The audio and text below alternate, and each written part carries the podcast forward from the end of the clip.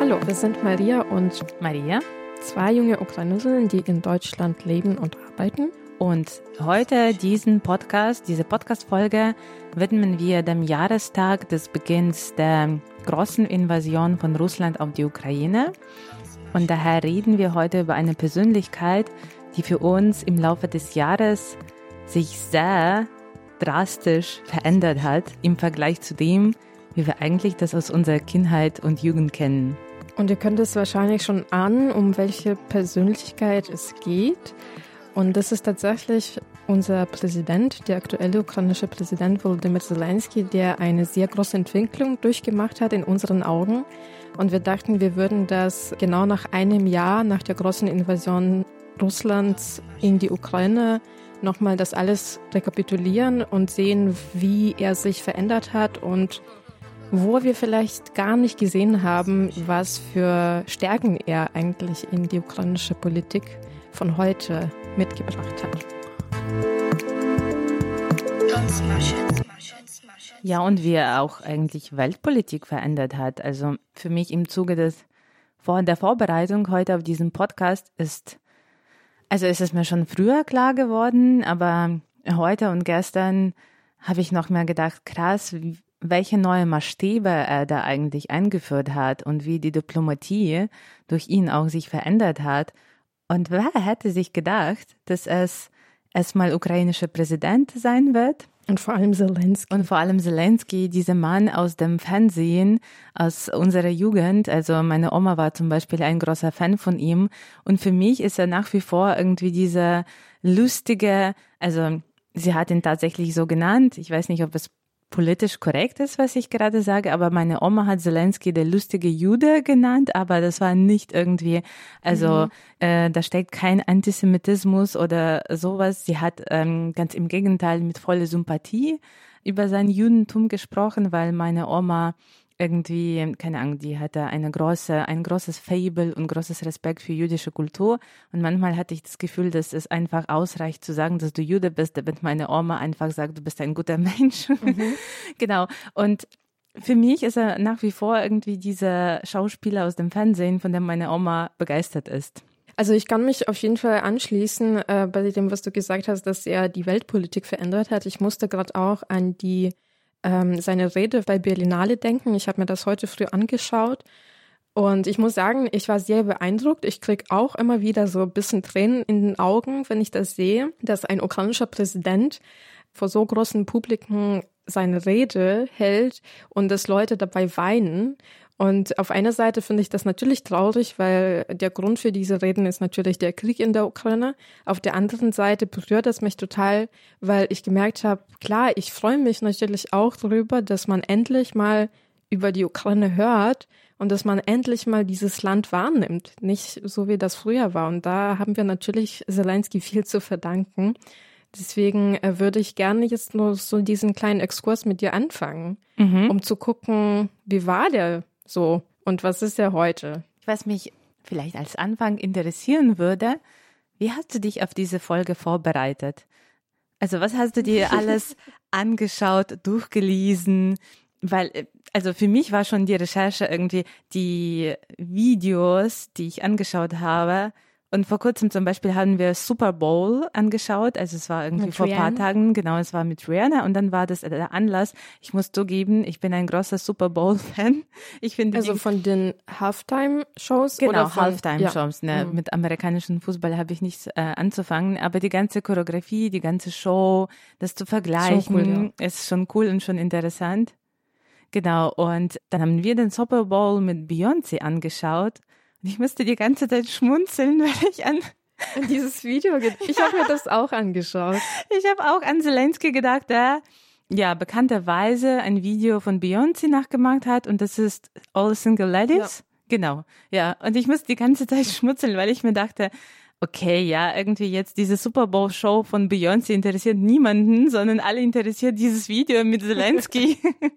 Der in Strumpfhosen und keine Ahnung auf äh, hohen Absätzen da tanzt. Ja. Ich musste auch an dieses Video denken, Und ich habe das wirklich erst vor einiger Zeit mir angeschaut und ich fand es mega lustig und ich dachte mir, eigentlich ist es schon total skurril, wenn man sich dieses Video anschaut, dass dieser Mensch gerade so ernste und tiefsinnige Reden hält. Das fand ich schon auch sehr beeindruckend. Aber halt äh, da in diesem Video sieht man, dass er in sich halt auch so viel Wandel mhm. irgendwie mitbringt. Und das fand ich eigentlich ganz cool, dass man wirklich diese Person, die man da sieht, dass äh, diese Entwicklung möglich ist bei ihm, beziehungsweise ist möglich gewesen. Voll. Wobei ich muss sagen, ich habe als Vorbereitung auch sein Interview mit David Letterman wieder mhm. angeschaut. Habe ich auch gesehen. Und da bei manchen Momenten habe ich irgendwie diese Persönlichkeit von früher doch erblickt. Mhm. Also als er diesen also diese, komischen Witzen zum Ja, Teil. genau, genau, bei Witzen vor allem. Ja. Also zum Beispiel dieser Moment, wo der Lettermann ihn fragt, okay, und was haben Sie so an dem Tag zu tun? Und dann schmunzelt er so und sagt so, naja, ich habe schon einiges zu tun. und dann irgendwie sieht man schon dieses Schmunzel ähm, vom Früher. Ja. Oder diese Anekdote über zwei Juden in Odessa, die ja. über den Krieg von Russland und NATO sprechen. Ja. Und dann wechselt er immer wieder zwischen Russisch und Ukrainisch. Und wenn er Russisch spricht, dann siehst du auch in mhm. ihm diesen Zelensky von früher, der ja. irgendwie so diese jüdische, russische aus Odessa nachmacht und äh, im Fernsehen Anekdoten erzählt. Mhm. Und da habe ich gesehen, okay, ein Teil von dem irgendwie ist ihm, ihm da. Ja, zum Glück. Also ich hoffe, ja. dieser, dieser Teil von ihm ist auch nicht gestorben, weil ich meine, der hat auch seine Karriere sozusagen auch auf dieser Identität zum Teil aufgebaut. Auch wenn der, er jetzt nicht das alles im, in Vordergrund gerückt hat, aber der hat quasi dieses Humorvolle ist, das ist schon muss man sagen, auch eine sehr besondere Art vom Humor. Ich habe mir auch einige Videos angeschaut von damals, wo er auch mit seiner Gruppe äh, Quartal ähm, 95, Quartal 95 aufgetreten ist und da sieht man, dass diese Witze schon auch damals sehr klug waren, obwohl ich das damals vielleicht nicht so ganz gecheckt habe, inwiefern das tief ist oder eigentlich sehr klug geschrieben. Mhm. Und ich muss auch aber sagen, ich habe mir auch einige äh, Videos angeschaut, wo ich dachte so, hm, weiß ich nicht, wie ich das heute finde. Und unter anderem aber auch die Serie, wo er den Präsidenten gespielt hat. Nicht die ganze Serie, ich habe mir nur zwei Folgen angeschaut. Eine Folge habe ich schon vor langer Zeit gesehen und damals aufgehört zu schauen, weil ich dachte so, hm, kann ich nicht. Und dann habe ich jetzt nochmal zwei Folgen angeschaut und da muss ich sagen, obwohl das schon so gute, ich meine, es hat ihm schon ein bisschen verholfen, auch diese Präsidentschaft zu gewinnen. Aber die Serie an sich fand ich auch ein bisschen problematisch. Mhm. Aber wir können darauf nochmal zurückkommen, später in unserer Folge. Das sind auf jeden Fall, ich glaube, verschiedene Phasen, gewesen in meiner Vorbereitung, die ich mir angeschaut habe bei ihm, vor allem aber in seiner kreativen Tätigkeit. Und dann aber habe ich mir so ein bisschen angeschaut, was man heute über ihn schreibt oder wie man ihn heute sieht in den Medien, in den Zeitungen. In Deutschland, aber auch in den USA oft und in der Ukraine natürlich auch. Dann ist es, glaube ich, wird es ziemlich abwechslungsreich, weil ich habe mir auch einiges von früher angeschaut. Ich habe an meine Oma intensiv gedacht, weil sie ein großer Fan von Zelensky schon immer war und vielleicht in ihm ein versteckten Talent gesehen hat, den ich nie gesehen habe, weil ich ihn immer ein bisschen leicht zu überdreht fand in seiner Schauspielerei oder in seiner Art und Weise, wie er so die Sachen spielt. Ich habe mir ein Video angeschaut. Es gab in 2000er so ein Abenteuer-Reality-Show-Format aus Frankreich, Fort Bayard. Ich weiß nicht, wie man das ausspricht. Fort Bayard sagt man auf Ukrainisch. In der Ukraine wurde die adoptiert oder irgendwie auch nachgemacht. Die Struktur, die Herausforderungen, das Ort, alles ist französisch, nur die Mannschaften sind ukrainisch. genau, und die ähm, Moderatoren waren auch Ukrainer, genau. Und eine Folge ist mit seiner, äh, mit dem, mit der Mannschaft von Zelensky, mit der ehemaligen KWN-Mannschaft. Äh, äh, ich weiß nicht, wie das äh, auf Deutsch heißt, der Club der äh, Lustigen und Witzigen irgendwie. Also, genau, mit dieser Kabarett-Mannschaft von früher, Quartal 95 ist er da in dieser Reality-Show und die müssen verschiedene Proben machen, Herausforderungen irgendwie durchgehen und äh, Aufgaben erfüllen und er ist das, der Kapitän von der Mannschaft. Genau, das war auch meine Vorbereitung und tatsächlich bin ich vielleicht von ein bisschen von so einer theoretischen irgendwie äh, Ecke ähm, an das Ganze rangegangen. Ich habe ganz viel über die Macht und Theorien der Macht äh, gelesen, weil ich irgendwie schon das sehr interessant finde, wie Zelensky, er ist ein Machthaber, mhm. der ist ein einflussreicher Mensch. Mit welchen Methoden, mit was erreicht das? Ich muss sagen, meine Analyse war nicht tiefgehend, aber da habe ich auch paar irgendwie mhm. ähm, paar Kommentare dazu. Da kommt wahrscheinlich ein Vortrag von der Doktorandin Maria Sorek. Ja, von einer gescheiterten Doktorandin Maria, also nehmt das nicht so ernst. Ich muss äh, noch kurz einhaken bei einer Sache, was unsere Vorbereitung betrifft und dann schließen wir vielleicht zum Teil auch schon ab. Ich habe natürlich auch noch Wikipedia gelesen. Ich auch.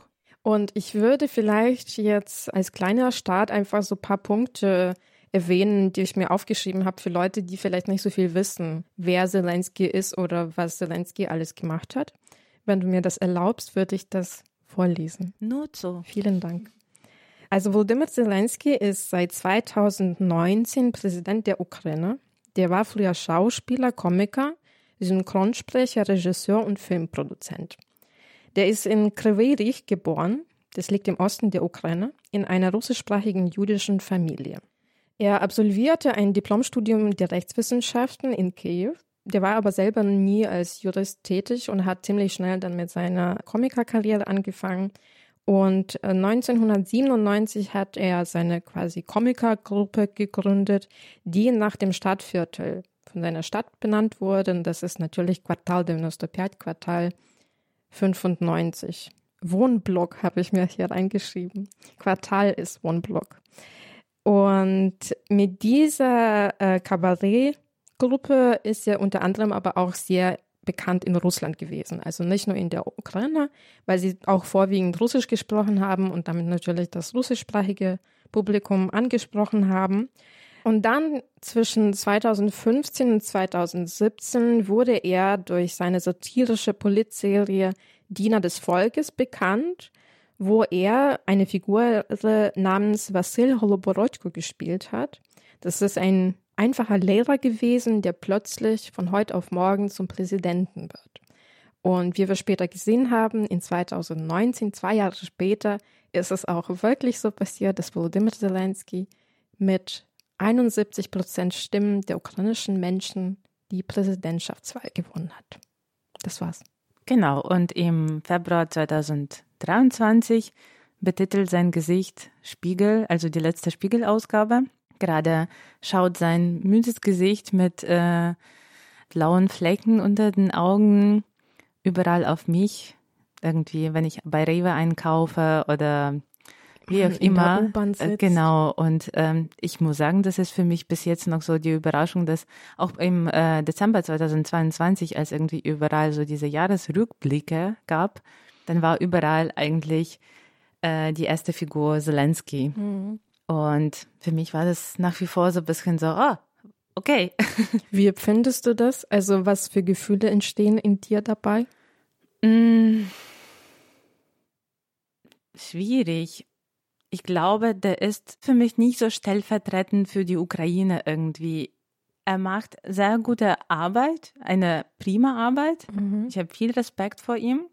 Der ist ein guter Diplomat und ein guter Redner und ähm, aber ich betrachte Zelensky nach wie vor eher als ein Phänomen, von dem ich voll begeistert bin. Mhm. Der ist für mich einfach als Mensch, als Politiker und als Schauspieler ein Phänomen und ein Mysterium. Mhm. Und ich bin froh, dass er für die Ukraine in dem Moment da war. Aber irgendwie so Krieg, der Kampf gegen Russland, gegen Terrorismus, das ist für mich nicht Zelensky, sondern das sind für mich äh, Soldaten, äh, Volontäre, Menschen irgendwie. Das ist für mich eher das. Mhm. Und Zelensky macht dafür natürlich sehr, sehr viel, aber ich, ich sehe in ihm nach wie vor irgendwie nicht diese Stellvertretung von ukrainischem Volk, sondern eher wie eine, ein Mittel. Ein Mittel, ein genau, und eine sehr interessante Persönlichkeit, mhm. weil ich finde es krass, wobei er so authentisch wirkt und ich glaube ihm. Ich kriege auch irgendwie immer so ein bisschen Goosebumps irgendwie, wenn er redet. Aber nach wie vor bin ich so, es fasziniert mir, wie mysteriös er, er tatsächlich ist. Und okay. ich glaube, dass, also wenn ich so die Journalisten irgendwie ihn beobachte, wie sie mit ihm reden, dann habe ich das Gefühl, dass sie auch so krasses Faszinosum in ihm mhm. finden. Ja, ich glaube, ich kann dieses Gefühl auch teilen, wo du auch die Journalistinnen ansprichst. Ich glaube, auch bei diesem Interview mit David Letterman hat man auch gesehen, dass sie, dass ja so viel Respekt vor ihm hat. Und ich glaube, das ist das, was halt bei, bei allen, glaube ich, ausgelöst wird, auch in dieser Ansprache bei Berlinale, wo Kristen Stewart oder Anne Hathaway geweint haben oder auch halt andere deutsche SchauspielerInnen. Da dachte ich so, schon irgendwie wirklich ein Mysterium, kann man sagen. Um nochmal meine Frage zu beantworten, quasi von meiner Seite, was ich dabei empfinde, ist, dass ich denke jedes Mal, keine Ahnung, ich habe ganz komisches Bündel von Gefühlen dabei, wenn ich das sehe, vor allem in der U-Bahn jeden Tag.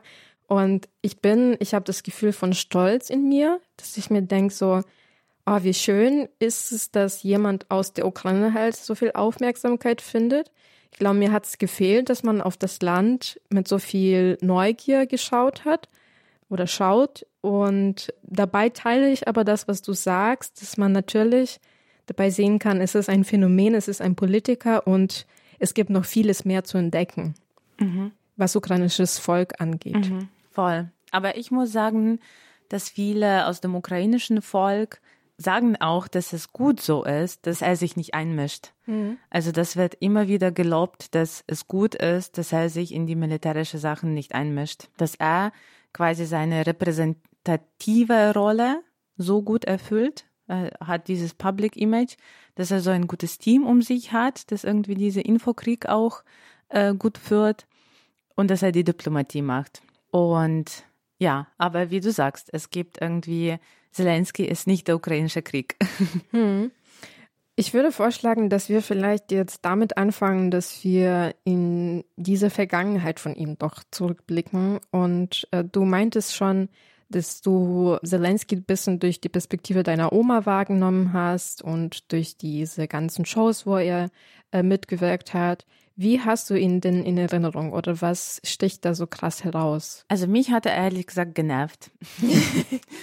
Es ist vielleicht nicht so gut, das äh, zu sagen, aber damals hat er mich genervt, weil er schon eine penetrante Stimme hat. Also jetzt ist diese Stimme super und ich finde sie einfach großartig. Also jetzt bin ich, wie so gesagt, meine Begeisterung ist ehrlich.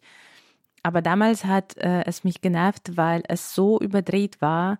Ich würde nicht sagen, das war schlecht gespielt, weil eigentlich in der ganzen Truppe war er schon der talentierteste. Das muss man sagen der hat schon sehr herausgestochen oder irgendwie ist schon sehr aufgefallen. Und der hat ein krasses Charisma, der hatte das auch damals, weil in dieser Gruppe sind so zehn Menschen, glaube ich, mhm. in diesem Studio Quartal 95. Und immer wenn Zelensky die Bühne betreten hat, das hat man, das kann man ja, bei. das war schon ein Highlight. Genau, ja. ja. Also das kann man bei Schauspielern immer sehr erkennen wenn ein Mensch auf die Bühne kommt und alleine durch die Präsenz, und ich meine, der ist kein großer Mann eigentlich, ja. Ja, das wollte ich gerade sagen, dass er eigentlich ziemlich klein ist ja. als Mensch so.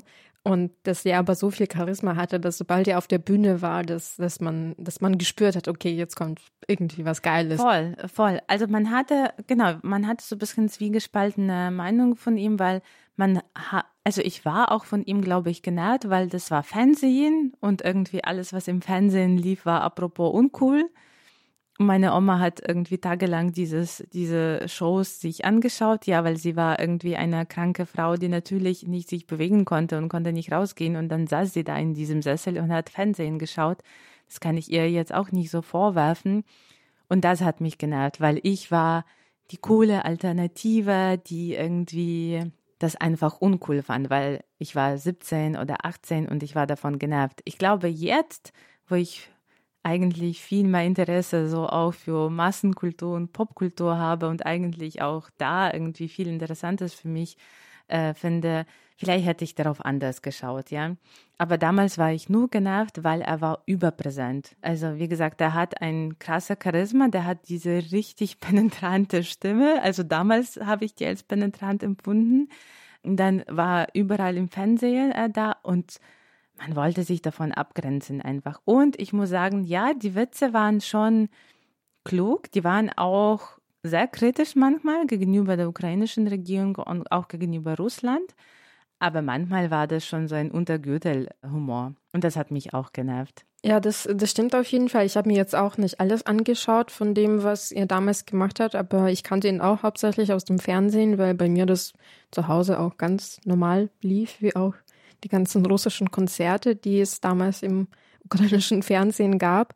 Und ich muss sagen, dass ich auch genervt war, ich mochte ihn irgendwie nicht, obwohl ich schon, klar, manchmal habe ich mitgelacht bei den Witzen oder wenn sie gesellschaftskritisch waren, dann natürlich hat man das irgendwie auch so ähnlich empfunden, dann hat man schon auch drüber gelacht, aber an sich hatte ich irgendwie schon auch Probleme mit ihm. Ich glaube, ich war vielleicht ein bisschen jünger als du, dass ich das nicht so ganz reflektieren konnte, wieso ich ihn nicht mag, aber irgendwie habe ich damals gedacht, so, ach nee, das ist so eine Art von Witzen, die ich irgendwie nicht teilen konnte. Ich glaube, das war damals für mich, ich bin ukrainischsprachig aufgewachsen und schon mit bisschen anderen Sachen sozialisiert gewesen, glaube ich, äh, damals, als äh, das Ganze, was da im Fernsehen lief oder halt die ganzen Leute, die da aufgetreten sind. Und das hat mich so nach und nach so ein bisschen genervt, weil ich meine, bei diesen ganzen Shows, erstens, die waren russischsprachig und das hat mich einfach damals so ein bisschen, glaube ich, gestört, weil ich irgendwie, ich meine, ich bin jetzt auch heutzutage nicht irgendwie feindlich den russischsprachigen Ukrainern gegenüber, weil wir wissen alle ganz genau, warum das so ist. Aber ich glaube, für mich als Kind, was halt einfach in einer ukrainischen Familie aufgewachsen ist mit Ukrainisch, war das ein bisschen verstörend, weil ich habe das immer, ich konnte mich damit nie identifizieren. Mhm. Das ja. war, das war einfach so mein mein inneres Gefühl, das ist nicht meins. Das ist, glaube ich, ja, genau, das war, das war einfach fremd. Ja. ja. ja. Ich war äh, zum Beispiel bei Pfadfindern und ich glaube, für dich ist auch so ein ja. bisschen bekannt, welcher Kontext man da hatte. Man war sehr, ja, pro-ukrainische Kultur irgendwie. Ja, man hat halt diese alte ukrainische Kultur kennengelernt. Das, was heute alles rauskommt, das haben wir halt aktiv gelernt bei den Pfadfindern. Und äh, ich möchte das auch niemandem vorwerfen, der vielleicht keine Möglichkeit hatte, das zu machen oder keine Ahnung, vielleicht keine Zeit oder zu der Zeit keine Lust. Das ist auch okay, würde ich sagen. Jeder hat seine Gründe.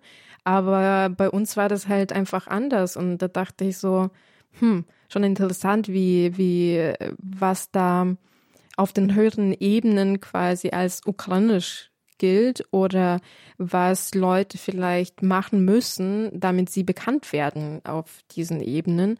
Und ich meine, bei diesen ganzen Comedy-Shows, da waren auch die meisten Stars halt aus Russland. Dadurch ist auch diese quasi Freundschaft, Brüderschaft entstanden, dass diese ganzen Stars immer zu uns nach Kiew gefahren sind und haben in unseren Shows aufgetreten. Und klar, vielleicht habe ich das nicht so sehr hinterfragt damals, aber wenn ich mir das heute anschaue und diejenigen, die heute den Russlands Krieg gegen die Ukraine verteidigen, wie Nikolai Baskov und für alle, die das, die den kennen, ist das vielleicht eine bekannte Persönlichkeit, die wirklich sehr stark für Putin steht und für den Krieg. Der war wöchentlich im ukrainischen Fernsehen und hat ja mit dem ukrainischen Publikum sein Geld verdient. Und wenn ich das an die Zeit heute zurückdenke, finde ich das noch schräger als damals. Und ich weiß, dass dieses Gefühl damals richtig war, dass ich mich damit nicht identifizieren konnte, weil das war nicht unser Ding. Und ich glaube, das ist mein Kritik an diesen Shows damals gewesen. Ich glaube, Zelensky, ich weiß nicht, wie, inwieweit er das irgendwie heute, also oder wie er das heute sieht. Ich glaube, die würde das auch hinterfragen, aber damals war halt das Ganze, diese Strukturen waren einfach so damals. Ja, er hatte auf jeden Fall keine klare Position. Ich glaube, ich habe ihn auch nicht ernst genommen oder ich kann nicht sagen, dass ich so Abneigung hatte, aber der war für mich so, ja, sagen wir so, ich habe ihn nicht ernst wahrgenommen, weil er für mich keine klare politische Position hatte. Und wie gesagt, weil man irgendwie aus diesem irgendwie eher ukrainischen Kontext kommt oder so pro-ukrainischen Kontext kommt, dann war Zelensky, der war nie pro-russisch, aber der war irgendwie so Mann ohne Position, was das angeht, weil er irgendwie Russisch sprach, weil er in seine Kabarett-Show auch so Stars aus Russland äh, eingeladen hat, weil er gleichzeitig auch so Witze über gegen Russland und gegen Putin gemacht hat aber weil er irgendwie da nie eine entschiedene Position hatte, aber das kann ihm auch, man kann vielleicht ihm das auch nicht vorwerfen, weil also nach 24. Februar, glaube ich, jeder von uns hat hm. eigene Leichen im Keller gefunden, was so Positionen ja. gegenüber Russland und russischer Sprache angeht. Ja, du hast gerade Witze gegen Putin angesprochen und ich habe mir tatsächlich einen aufgeschrieben von diesen ganzen Videos, die ich mir angeschaut habe. Und da gab es einen, der, der ist vielleicht wirklich jetzt nicht so ganz tiefsinnig oder klug, aber ich fand es richtig witzig. Und zwar hat er mal gesagt, dass Zelensky, da hat er schon, ich weiß nicht, ich habe mir nicht aufgeschrieben, in welchem Jahr er das gesagt hat, aber der hat so Witze gemacht, dass Putin äh, Ukraine so krass liebt, dass er sie sogar viel lieber hätte als seine damalige oder vielleicht heute noch aktuelle Geliebte Alina Kabaeva. Und das fand ich so gut. Ich weiß nicht, ich fand es so lustig. Und ich dachte mir, dass es damals schon krass war, wie krass Putin Ukraine liebt. Mhm. Und dass Putin Ukraine unbedingt haben will. Und klar haben wir damals das alles weggelächelt. Ja, wir haben jetzt gesehen, wozu das einfach geführt hat. Mhm. Und das ist wirklich erschreckend. Und was wollte ich? Aha. Jetzt wollte ich natürlich eine kluge Überleitung machen und ich habe vergessen, beziehungsweise mein Handy ähm, ist ausgegangen. Aber äh, jetzt bin ich wieder dabei und wir haben jetzt über seine so clownartige Eigenschaften gesprochen, wie er in diesen Shows aufgetreten ist. Und ich muss auch sagen, dass tatsächlich durch diese Karriere, durch diese Witze, die er damals gemacht hat, die wir vielleicht nicht so gut fanden oder dass wir einfach eine komische Einstellung dazu hatten, dass sie natürlich auch dazu führen oder geführt haben, dass Putin auch tatsächlich vor Zelensky Angst hat. Das ist meine Theorie. Ich weiß nicht, ob es, äh, ob andere Leute schon sowas aufgestellt haben, aber ich habe viel darüber nachgedacht, wieso Putin tatsächlich so mh, mm, so viel Abstand irgendwie zu Zelensky hält oder wieso er ihn vielleicht unterschätzt hat, weil er wirklich dachte, ach ja, das ist ja ein Clown, das ist ein Komiker, was kann er schon? Äh, und das hat wirklich Zelensky dann so eher andersrum quasi in die Hand gespielt. Und ich glaube, so nichts anderes befürchten halt die großen Aggressoren oder halt Machthaber, als wenn man über sie Witze macht. Und ich glaube, es hat sich alles so krass überdreht, dass halt Zelensky zum Teil einfach viel mächtiger geworden ist als Putin. Klar, Putin ist immer noch mächtig und wir wissen, was für eine Macht er hat, aber ich glaube, auf dieser anderen Ebene merkt man, dass Zelensky Putin einfach geschlagen hat, weil er über ihn steht, weil er durch auch durch seine Einstellung zum Komischen, durch seine Einstellung zum Menschlichen ihn einfach schon ziemlich schnell nach der großen Invasion geschlagen hat, würde ich sagen. Es würde mich sehr interessieren, was passieren würde, wenn diese Menschen wirklich irgendwann in echt aufeinandertreffen. Ja, es gab auch die ersten, das erste Monat irgendwie vom Krieg, ne, vielleicht nicht das erste Monat, ich glaube, als Kiewer Region von russischen Truppen befreit wurde und als irgendwie die Ukraine doch so sehr stark den Widerstand gezeigt hat und dass die ukrainische Truppen auch irgendwie auch Gegenschlag gegeben haben. Dann gab es auch Witze im Internet, dass irgendwie, na ja, du glaubst, du hast die irgendwie die größte Armee der Welt und dann wirst du von einem Komiker, Entschuldigung, gefickt. Also das waren so die Witze im ukrainischen Internet über Verhältnis Putin und äh, Zelensky. Ja. Äh, kann ich noch mal was aufgreifen, was ich gerade in meinen Notizen gesehen habe? Ja, sonst geht das äh, dein Handy aus. ja, es gehst du das. Blöd, weil irgendwie ja mein Bildschirm geht nicht nicht Bildschirm. Ist beim Handy auch Bildschirm? Bildschirm. Ähm, ja, ich glaube schon. Ja, wir haben jetzt über seine Stand-Shows, Stand-Shows, seine Comic-Shows geredet und ich habe ja auch noch diese Serie Diener des Volkes auch mal erwähnt. Und das passt eigentlich auch zu dem, was wir gesagt haben. Hast du die Serie eigentlich gesehen? Ich muss zugeben, nein. Ja, weil vielleicht sage ich einfach mal ganz kurz was dazu, weil du sie nicht gesehen hast und vielleicht gibt es Leute, die das nicht gesehen haben. Und meine Empfehlung, schaut das nicht. Beziehungsweise mich würde vielleicht schon interessieren, wie man das im Ausland sehen würde, wie man das verstehen würde, dieses, diese Art von Humor, weil das ist schon sehr lokal, würde ich sagen, sehr spezifisch. Ich weiß nicht, ob man diese, die visuellen Witze würde man vielleicht verstehen, aber so diese ganzen Anspielungen weiß ich nicht. Aber ich habe ja gemeint, dass äh, ich so ein bisschen Probleme damit hatte mit dieser, mit dieser Serie und das haben wir auch schon ein bisschen erwähnt in Bezug auf diese ganzen Auftritte von Zelensky. Ich glaube, in dieser Serie hat mir auch die ukrainische Identität gefehlt, weil die Serie ist auf Russisch und der ukrainische Präsident redet Russisch und alle Leute, die alle Abgeordneten reden Russisch und ich dachte mir so heute so, hä, was ist das? Also es hat mich unglaublich gestört, weil ich mir dachte, okay, Leute in der Ukraine können Russisch sprechen, aber Ukrainisch ist immer noch die Amtssprache. Das hat mich irgendwie, ich weiß, es ist eine fiktionale Serie, aber irgendwie habe ich so voll schlechte Bauchgefühle dabei gehabt. Und da gibt's wirklich so ein paar Sachen, die als Ukrainophobie für mich gelten, wo so, ja, einfach so ukrainisch sein ein bisschen ausgelacht wird, wie wir leben, dass wir arm sind. Also solche Sachen. Und dass da auch sehr viel von dieser russischen Identität tatsächlich da ist. So das, was, was ich so aus meiner Kindheit aus den russischen Serien kenne. Und es kann natürlich daran liegen, ich glaube, diese Produktion war, ich meine, klar, Zelensky hat da mitgespielt und mitgeschrieben, aber ich glaube, das war zum Teil auch eine russische Produktion. Und zu der Zeit oder halt früher in unserer Kindheit waren das hauptsächlich russische Serien, die in unserem Fernsehen liefen. Und ich glaube, vielleicht war es einfach, war ukrainisches Fernsehen zu der Zeit noch nicht so unabhängig, dass man eine pure ukrainische Produktion startet. Und Zelensky war natürlich in dem Auftreten, was er damals hatte, vielleicht auch sich nicht so bewusst quasi, was so die ukrainische Identität ist. Ich meine, wir finden das bis heute noch raus. Aber ja, damals also für die heutigen Verhältnisse finde ich die Seite schon ein bisschen problematisch.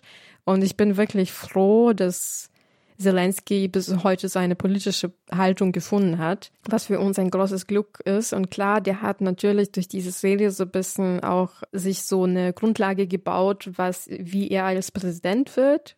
Und ich bin froh, dass er tatsächlich nicht zum Präsidenten geworden ist, wie in der Serie. Ich meine, ich habe nicht die ganze Serie gesehen, deswegen weiß ich nicht. Aber ich glaube, der ist zu einem besseren Präsidenten geworden als in der Serie. Und das habe ich nicht gedacht, als er sich kandidiert hat. Ja, ich muss sagen, das ist Grund für die Überraschung für, und für viele Ukrainer, wie sich Zelensky entpuppt hat. Nicht, weil er Schauspieler ist und äh, nicht, weil er aus der Ukraine kommt, sondern weil man vor seiner Präsidentenkandidatur eigentlich durchaus so manche Momente erlebt hat, wo man irgendwie, wie gesagt, keine klare Position von ihm irgendwie hatte. Und auch bei seiner Wahlkandidatur hat er auch eigentlich kein so richtig genaues, durchdachtes Wahlprogramm. Wollen wir das drüber war, reden? Weil ich das war, drüber zu reden. Was? Über seine Wahlkandidatur. Das war schon so ein bisschen irgendwie alles, aber gleichzeitig nichts Konkretes irgendwie. Aber wie du sagst, das hat meine Mama zu mir letztens gesagt, ähm, als ich in der Ukraine war, dass sie ihren Weg zur ukrainischen Identität auch eigentlich so wie den Weg von Zelensky sieht, wie man von einem kleinen Ukrainer, so wie wir eigentlich auch von Russland immer wieder genannt werden, Malorossia, die kleine Ukraine, zu einem, also das klingt übertrieben und das möchte ich auch nicht, ich möchte nicht, dass er so in Zukunft oder auch jetzt anhört, nicht zu großem Ukrainer wird, sondern einfach zu Ukrainer. Im Herz. Und, und einfach sagt, ich bin Ukrainerin. Und was er auch auf seinem Hoodie geschrieben hat, I'm Ukrainian. Ja. Und dass man diesen, also dass viele in der Ukraine eigentlich sehr ähnlichen Weg wie auch Zelensky durchgegangen sind. Von dieser Unentschiedenheit und zwischen alle Identitäten und es spielt keine Rolle, welche Sprache du sprichst, bis zum klare Überzeugung, nein. Ja, es ist gut, dass du das sagst, weil äh, wir haben schon in unserem Podcast auch sehr viel über Identität gesprochen und ich glaube, in einer unserer Folgen haben wir darüber geredet, dass wir in Deutschland unsere Identität ein bisschen verloren haben und dass wir nicht mehr wissen, was wir sind. Äh, ich könnte euch auch, auch nicht vorstellen, wie wir uns heute fühlen. es ist viel äh, schlechter geworden, würde ich sagen, aber auf der anderen Seite auch viel besser weil wir uns natürlich wieder wandeln müssen und äh, wir sind wieder in dieser Findung von der Identität zwischen Deutschland und Ukraine.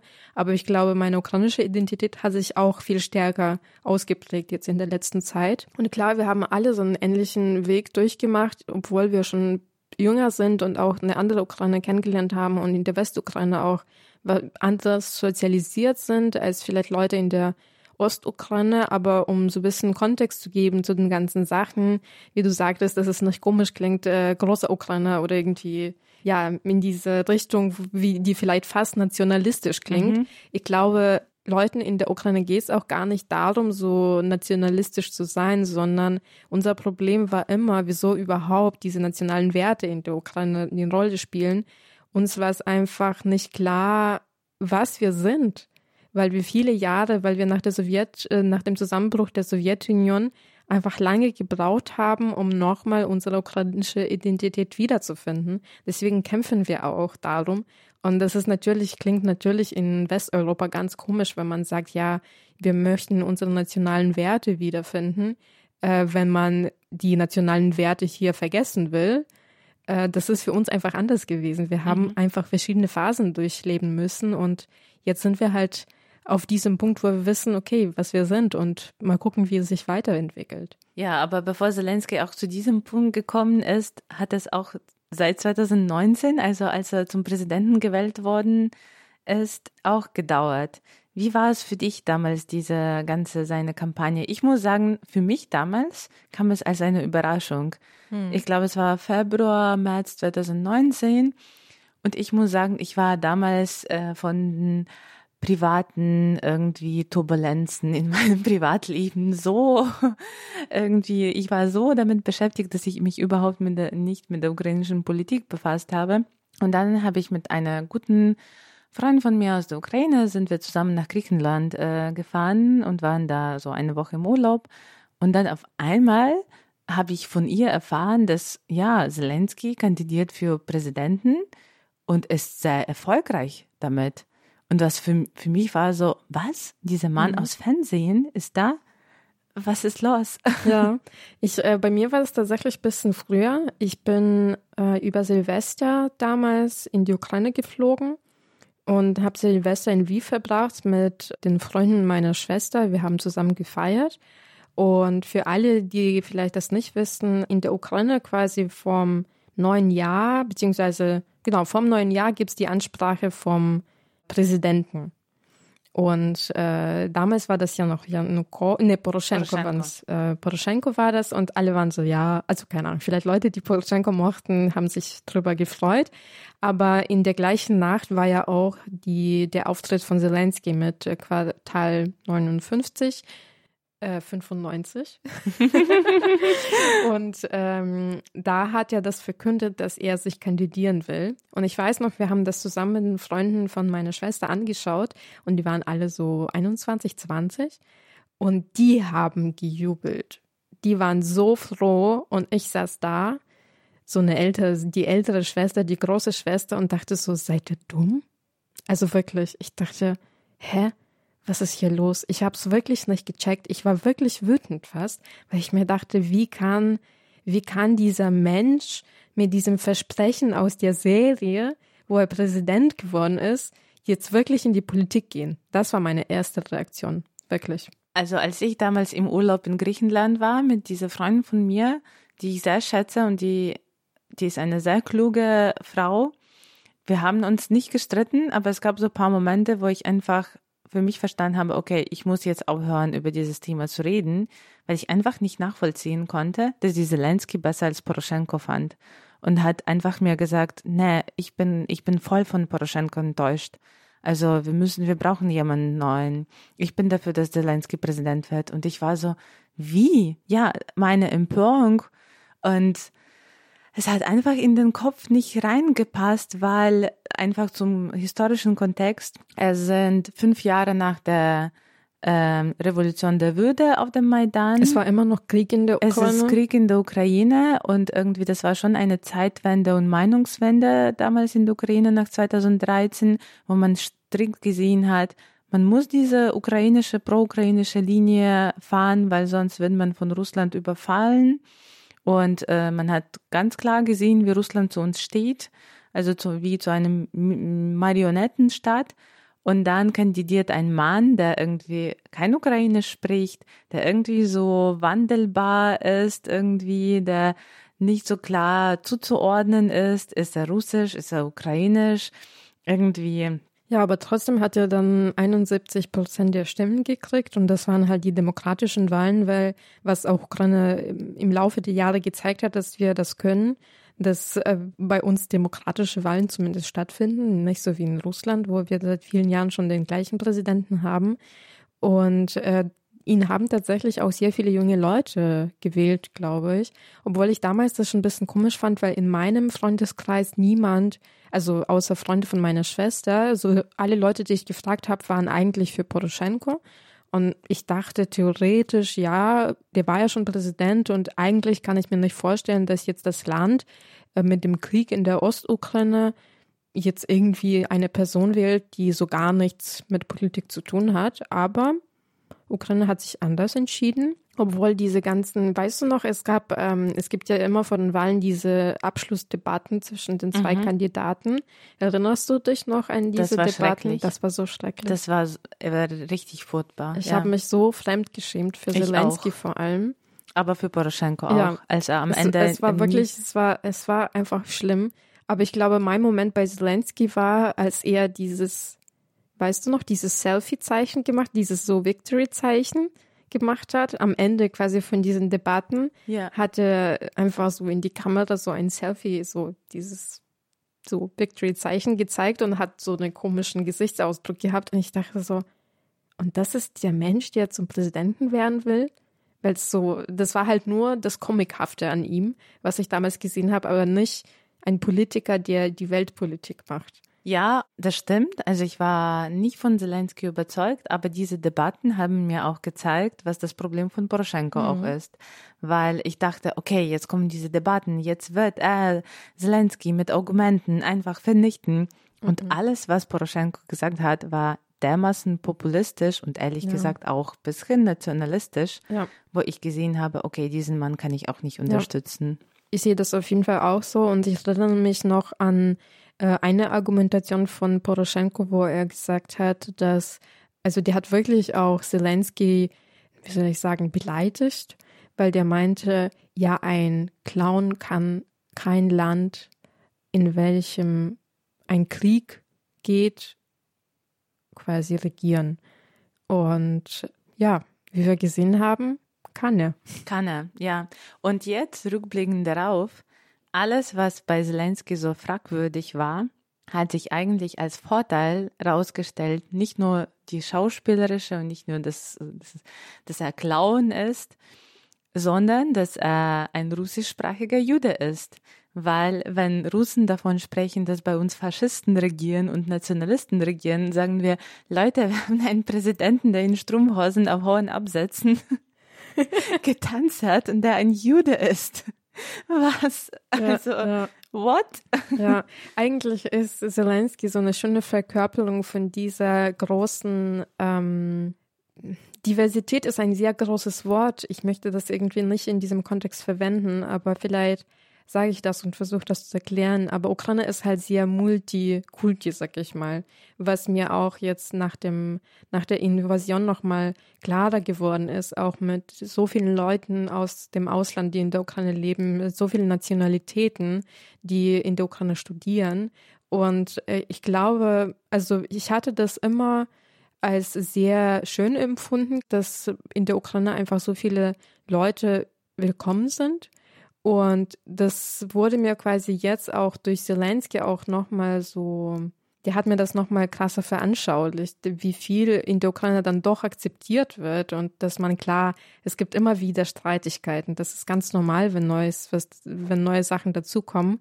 Aber irgendwie dachte ich mir, klar haben wir irgendwie russischsprachige Ukraine, aber wir haben dann doch gesehen, dass wir uns von Russen unterscheiden. Also ich habe erlebt, dass in der Ukraine natürlich ist es nicht so, dass Zelensky total mythologisiert und idealisiert wird. Man hat schon irgendwie Kritikpunkte so an ihn auch nach wie vor. Aber was ich echt faszinierend und ehrlich gesagt sehr cool finde, dass alle Ukrainen, Ukrainer haben wir eine stille Abmachung. Wir unterstützen unseren Präsidenten. Mhm. Ja, wir finden, also als er das gemacht hat, das war nicht so gut. Auch jetzt irgendwie gibt es so Momente, wo die ja. Ukrainer sagen, mm, ja, aber irgendwie, da muss man vorsichtig sein. Aber irgendwie gleich nach dieser Kritik gibt es aber jetzt ist Krieg und wir, wir unterstützen unseren Präsidenten. Der ist der Beste jetzt dafür. Und das finde ich so cool, weil er fordert das Null. Also, es ist nicht so, dass die Menschen gezwungen sind, das zu machen, dass denn was passiert, wenn sie Kritik äußern. Das geschieht auf eine ganz natürliche mhm. Weise, dass man einfach sagt, wir sind, also wir sind äh, hinter dem Zelensky. Ja, und das ist cool, weil eigentlich ist genau das Gegenteil von dem, was Poroschenko war, wo du meintest, der war populistisch, weil Zelensky spricht jetzt nicht mit uns äh, mit so Worten wie, ich werde für euch der gute Präsident sein oder bla bla bla. Also dieses Gelaber, was oft so Leute versprechen in ihren Wahlkampagnen, sondern durch seine Taten, durch seine Worte, die er an diese Außenwelt richtet oder durch Sachen, die er macht, die man natürlich zum Teil auch kritisiert, aber ich glaube, im Großen und Ganzen sieht man, okay, wir haben jetzt ein größeres Ziel und der erfüllt das jetzt gut und deswegen unterstützen wir ihn, weil wir das jetzt auch so spüren, dass das wirklich jetzt die größte, die höchste Priorität hat. Und ich glaube, klar, also es gibt Leute, die natürlich das anders sehen, aber ich glaube, den meisten Ukrainern geht es tatsächlich auch so. Ja, und ich glaube, da können wir zu dieser Machttheorien so kurz Stimmt, oh kommen. Oh Gott. genau. Ich werde nicht, äh, nicht viel darüber erzählen. Das ist vielleicht auch so Grundsachen, die manche von euch schon kennen, aber äh, es gibt so verschiedene Machttheorien und im Grunde genommen geht es darum, äh, wie eine Person Macht ausübt und worauf irgendwie diese Macht äh, so basiert. Und es gibt so diese äh, Begriff von legitime Macht und das ist einfach eine Macht, die aufgrund der Funktionen, aufgrund dessen, wie sie ausgewählt wurde, sagen wir so, in einem demokratischen Land wurde Präsident ausgewählt, also von dem Volk wurde ihm so das Recht und irgendwie die Funktion äh, zugetraut, Präsident zu sein und deshalb gehorcht man ihm, weil man ihn ausgewählt hat. Und bei Zelensky finde ich, und es gibt eine andere äh, Machttheorie, Entschuldigung, ich muss kurz in meine Notiz, jetzt muss ich. Ich, ich habe mich tatsächlich gefragt, ob ich jetzt die Einzige bin, die die ganze Zeit Notizen braucht. Nee, du bist äh, nicht, genau, weil bei Zelensky würde ich sagen, geht es um eine Macht durch Identifikation, weil sich die Ukrainer mit ihm gut identifizieren können und diese Macht äh, durch die Identifikation funktioniert dadurch, dass man bei der Bezugsperson ein Gefühl der Verbundenheit her äh, hervorruft. Mhm. Das ist bei Zelensky auf jeden Fall so. Und was ich irgendwie gestern dachte, dass es vielleicht im, in der Situation des Krieges genau das Richtige ist, weil wir haben einen Angriffsgriff seitens Russland und einen Akteur in Gestalt von Russland, dass sich null an Abmachungen, null an Diplomatie, an nichts hält eigentlich. Mhm. Das ist eine totale Willkür, was passiert. Und das in dieser Situation legitime Macht, wie wir auch an verschiedenen internationalen Organisationen gesehen haben, einfach nicht funktioniert, weil es verlangsamt, weil die Menschen eh irgendwie ihr, irgendwie ihr Glauben an Macht und irgendwie an Strukturen und Organisationen verlieren. Also vor allem bei Ukraine ist es so. Mhm. Und da braucht man eine Person, die einfach durch Gefühle und Authentizität und durch ihr irgendwie so authentisches Überzeugungskraft, dass ich diesen Krieg auch gewinnen will, dadurch ihren Einfluss nehmen kann und einfach zu einer Identifikationsperson wird. Weil ich glaube, das, was Zelensky gemacht hat, geschafft hat, ist ihm gelungen, nicht dadurch, dass er Präsident von der Ukraine ist, nicht nur dadurch, sondern wie er gehandelt hat und wie er gesprochen hat mhm. und was für eine Person er dann mehr oder weniger auch gespielt hat eigentlich. Ja.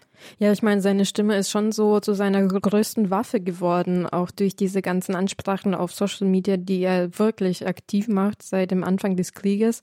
Also ich bin da auch voll bei dir, dass man in der Ukraine auch wirklich so eine Persönlichkeit gebraucht hat, die, äh, die jetzt so diese krasse Haltung hat, die sagt am Anfang des Krieges, nee, ihr müsst mich jetzt nicht kommen holen, also ich brauche jetzt äh, nicht äh, aus der Ukraine zu fliehen, sondern gibt mir einfach Mittel, um weiterzukämpfen. Und ich glaube, dass das war der Moment in der Ukraine, wo alle gedacht haben, so, oh, wow.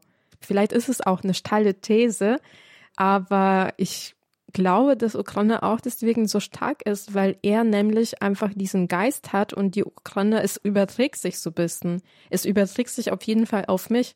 Wenn ich sehe, was er sagt oder wie er Sachen fordert und ich weiß, zu welchem Zweck er Sachen fordert, weil die halt total wichtig sind für die menschlichen Leben, da habe ich auch das Gefühl, okay, falls er nicht aufgibt, dann darf ich auch nicht aufgeben.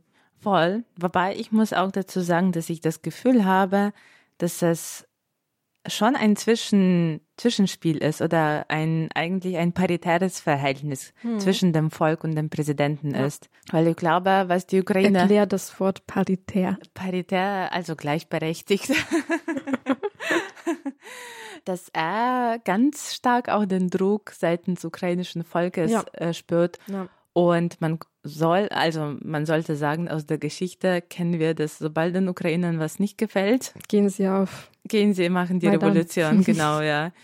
Und ich glaube, Zelensky weiß das sehr gut. Ja, und ich meine, der hat auch, als er sich kandidiert hat damals ähm, am Silvester, der hat auch am Ende gesagt, euer Diener des Volkes. Und ich muss auch sagen, obwohl ich diese Serie nicht mag, aber das stimmt vielleicht in dem Fall, dass er wirklich diesen Druck vom Volk spürt und der hat das zum Teil auch erfüllt, würde ich sagen, dass er auf die Gesellschaft hört, auf die Menschen in der Ukraine. Und ich meine, selbst durch diese Regierungs-App, die ja, die wir haben, Handlung heißt es auf Deutsch, äh, der hat schon auch da quasi durch so einen Weg geschaffen, wo Ukrainer sich halt mehr mit Regierung kommunizieren können.